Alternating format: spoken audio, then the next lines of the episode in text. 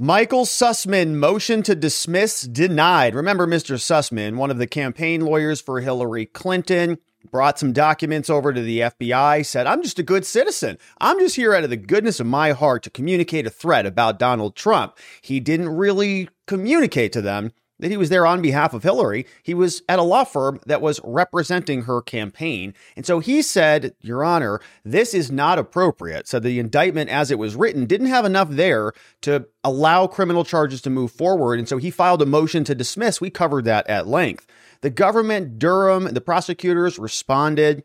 We had a reply from Mr. Sussman, and then we get the order. You can see on April 14th, a six page order came out from the judge. Judge's name is Christopher Cooper, and he issued this order denying the dismissal. So Durham opposed the dismissal. He wants the criminal charges to go forward. Sussman filed to dismiss them, and the judge is denying that motion. Says here, we get some background. The judge says last September, a grand jury indicted Washington, D.C. based lawyer Michael Sussman on a single count, making a false statement to the FBI, lied to them. There was a September 19, 2016 meeting right before the election, remember, between Donald Trump and Hillary Clinton taking place at FBI headquarters. Mr. Sussman, seen here, was meeting with Mr. Baker, seen here, and they had a conversation about this. According to the indictment filed by Durham, Sussman requested the meeting to provide the FBI with information, or back then they called them white papers, and the data files. He said that these are going to support the media reports that Trump is colluding with the Russians. Remember, this whole story came out.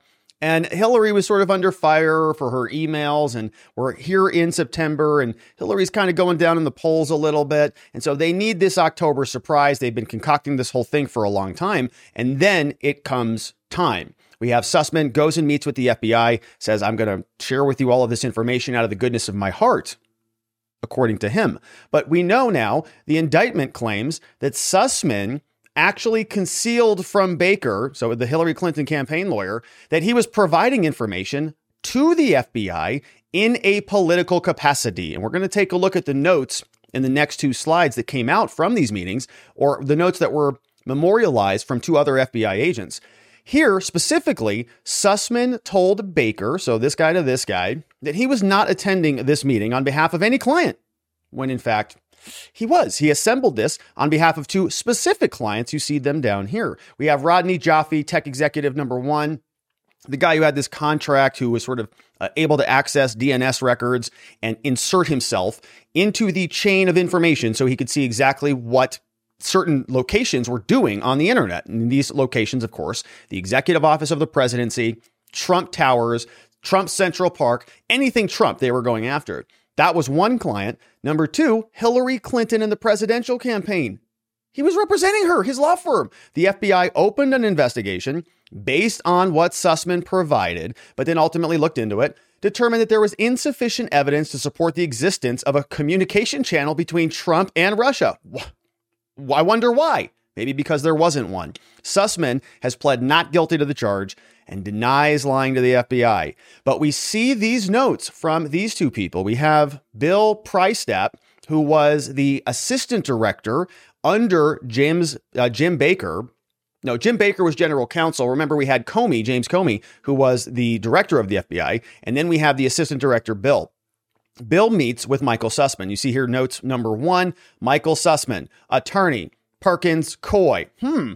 Bullet points under that title says represents the DNC, represents the Clinton Foundation, etc. Well, that's interesting. wow. You mean you you're here with information going against Donald Trump that's going to make him look like a total loser? And that's not a red flag to this assistant director?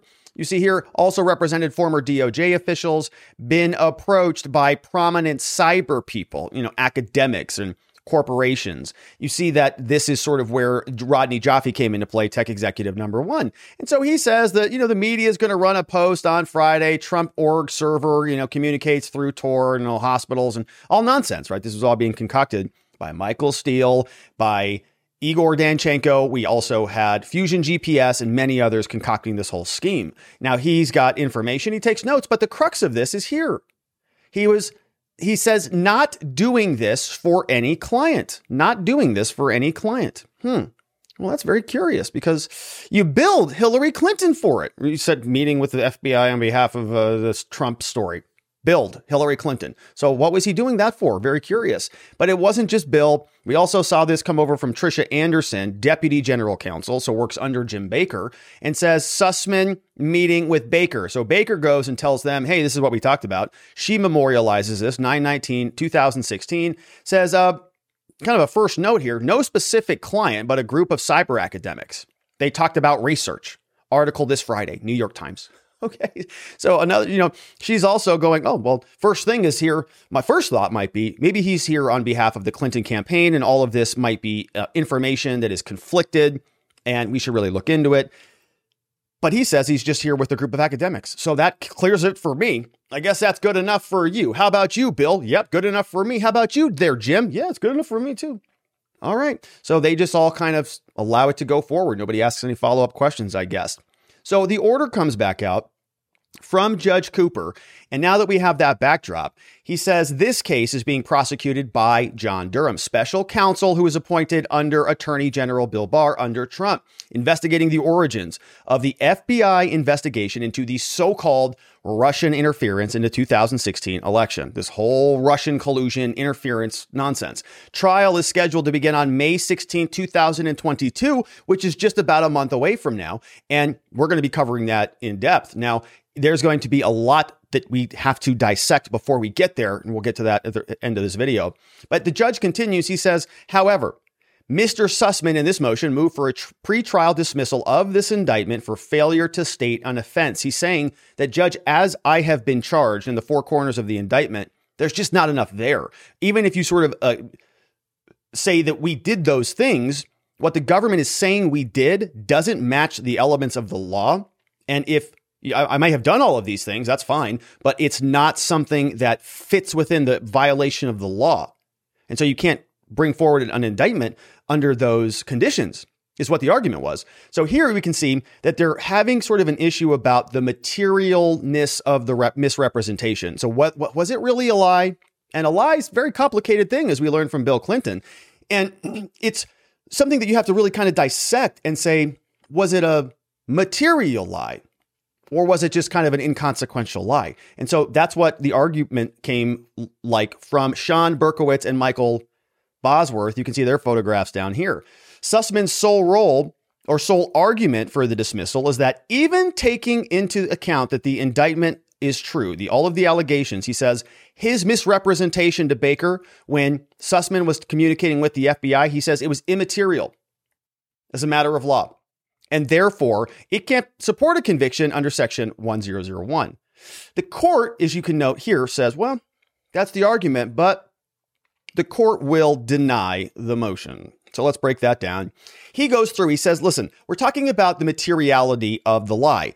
The question, of course, being when Sussman is talking to the FBI, he says that, you know, I've got all this information about Trump. Please do something with it.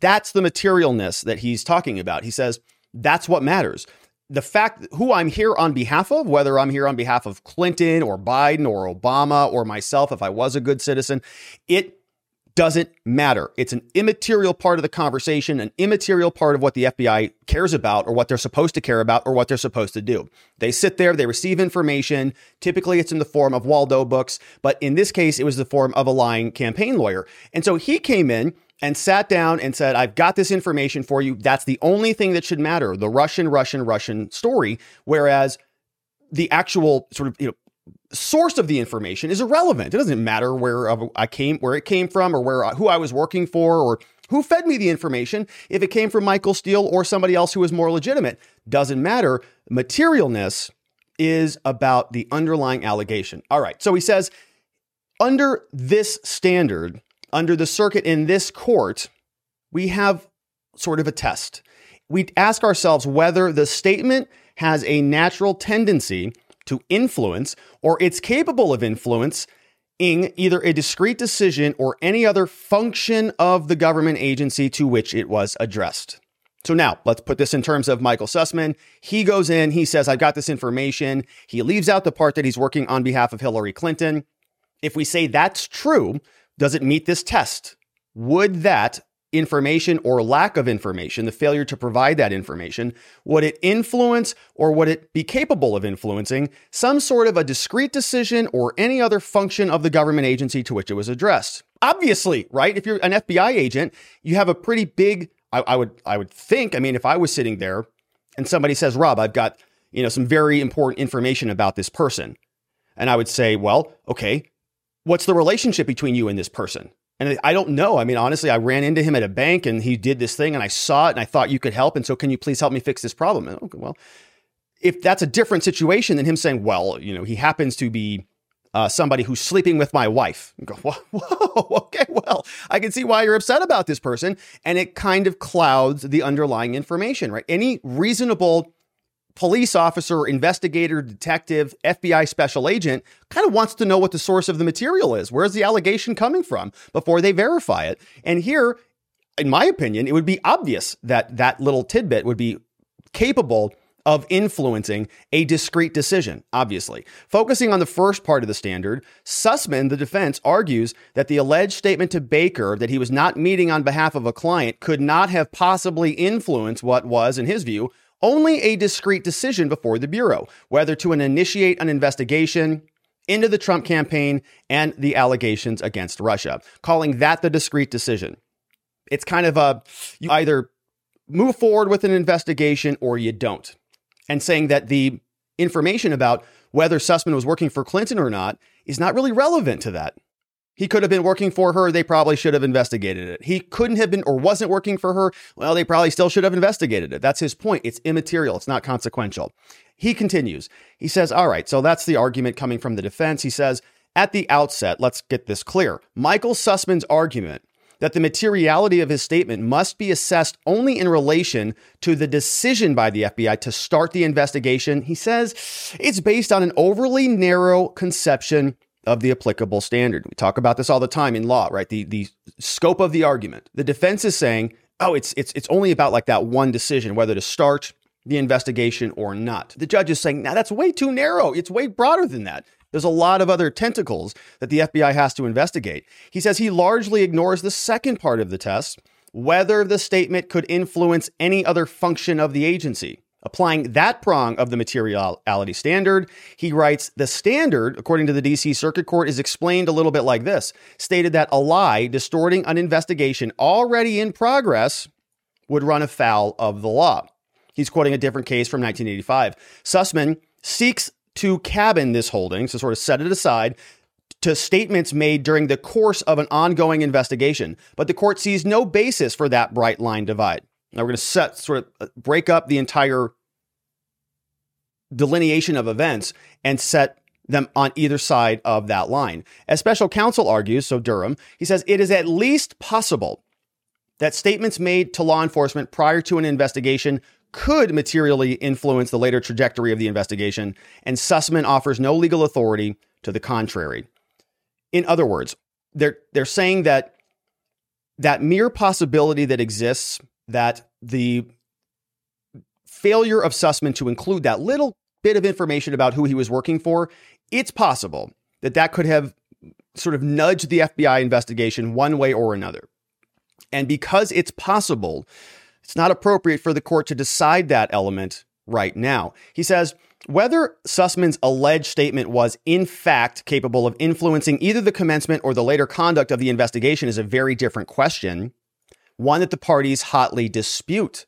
So we have an open issue right now.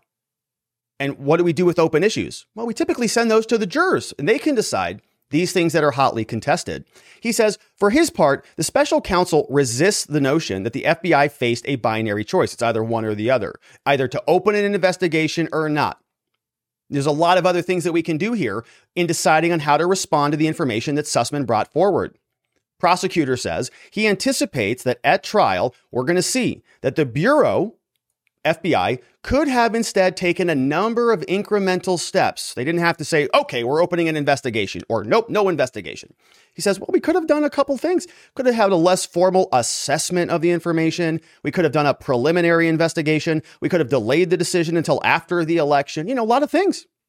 And apparently, we have from the opposition motion from coming from the prosecutor said had Sussman truthfully informed Baker, had Sussman told the FBI the truth that he was talking about Hillary Clinton, Baker and the other FBI personnel might have asked some follow up questions, a whole multitude of additional questions material to the case and the initiation process.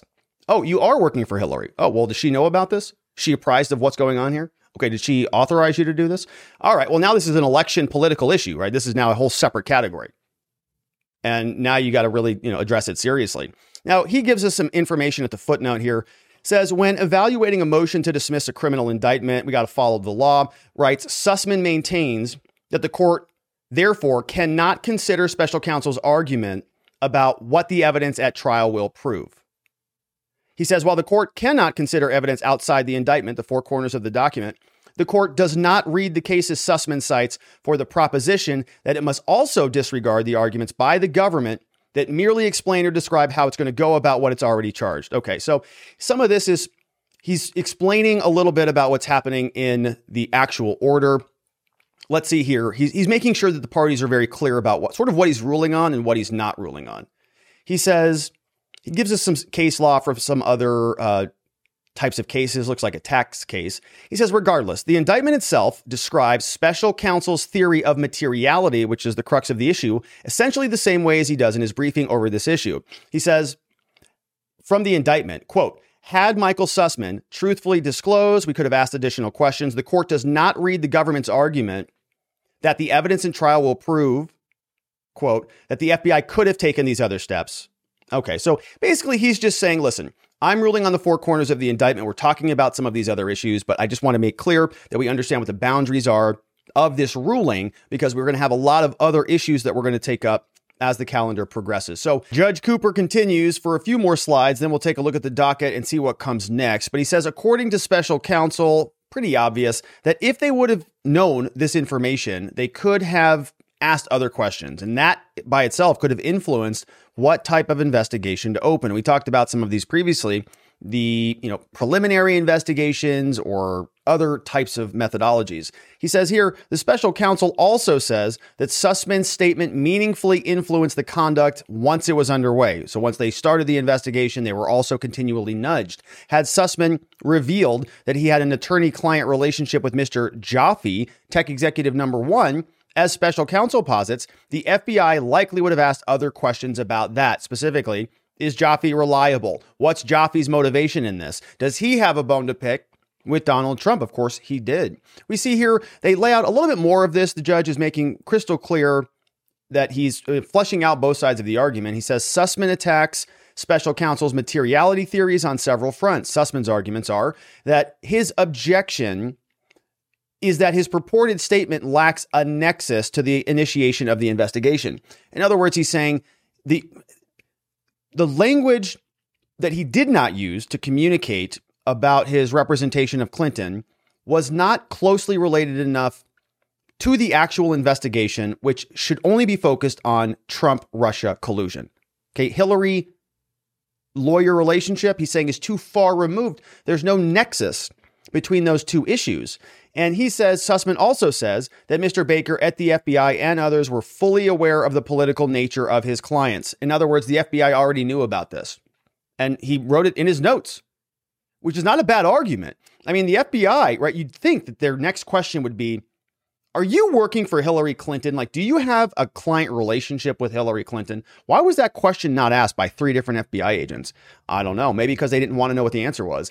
Indictment is referenced, noting some more uh, from the actual indictment. He strongly challenges special counsel's contention that the statement could have lulled the FBI into not exploring the resources. I mean, I actually think that's not a bad argument. You know, the FBI, Bill, in his notes, wrote that he works for the DNC, represented many VIPs, former DOJ officials. Why was there no question about in the middle of a campaign season when everybody's paying attention to Trump Hillary? This is just doesn't seem like a political hit. You don't ask that question. But we are talking about the FBI, so things can get complicated for them. It beggars belief, Sussman suggests that crack FBI investigators, I think meaning good FBI investigators, would not have asked such seemingly obvious follow up questions as who gave you this information? How was the data developed? Simply because they believed he was not conveying the information on behalf of a particular client. So, what he's saying here and this is a good argument from Sussman's defense, is that the FBI agents, they know what they're doing, right? They know what they're doing. They knew exactly what was going on here. They didn't need to ask that question. They had all the details they needed in order to move forward. And so, what ultimately happened here is they deemed that this was not material. If they didn't ask it, it's because they didn't need to know it. And they're very experienced. And so, all they needed was what they got, and they moved forward one way or the other. Had they known it, wouldn't have changed a thing. So, the judge is concluding here. He's telling us the battle lines are thus drawn. You've got the Durham argument, you've got the Sussman argument, but he says the court cannot resolve this standoff prior to trial. This has to go forward to a trial. The jurors have to be the people, the ones who decide what happens and this outcome. He cites a case from the Supreme Court where they unanimously held that because materiality is an element of the offense, well, it's got to be answered by the jury. You know, they get to decide those things. Indeed, all the cases Sussman cites where courts have found alleged false statements to be immaterial were decided after a trial and on appeal from post trial motion. So they're just a little too early in this thing. They want the judge to dump the case, but Judge doesn't have that ability to do that because this is what you prove in front of jurors. So while Sussman is correct that certain statements might be so peripheral or unimportant to a relevant agency that they could be material under 101, but uh, 1001, the court is unable to make that determination ourselves as to this alleged statement before hearing the government's evidence, meaning it has to go forward at a trial. And he says that any such decision must therefore wait until trial. And so he writes here accordingly, it is hereby ordered that defendant Sussman's motion to dismiss the indictment is denied. So ordered April 13, 2022.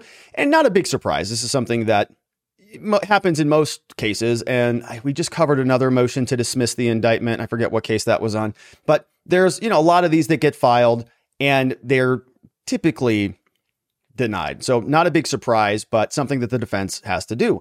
And we know that this is not the end of it. The defense has other motions that are pending. This is the court docket as of April 14th. You can see here, this is the opinion and the order that we just read through from Judge Cooper, but there are other things happening. So we've got some really sort of an aggressive scheduling couple days, couple weeks coming up. We have the court issues a briefing schedule on the motion to compel. And so I want to show you that briefly. There was a motion, docket item 64, filed by the government. So you can see here by the United States, it's a motion to compel the production of documents. It's Durham and the government prosecutors saying, Sussman and his lawyers, they've got some things that we want. They're not giving it to us. And so, Judge, we need you to order them to do that. We need you to compel them to gather up those materials and send them over to us for, or actually for you to take a look at yourself in an in camera review, which means the judge would look at these documents. In other words, the government is requesting them,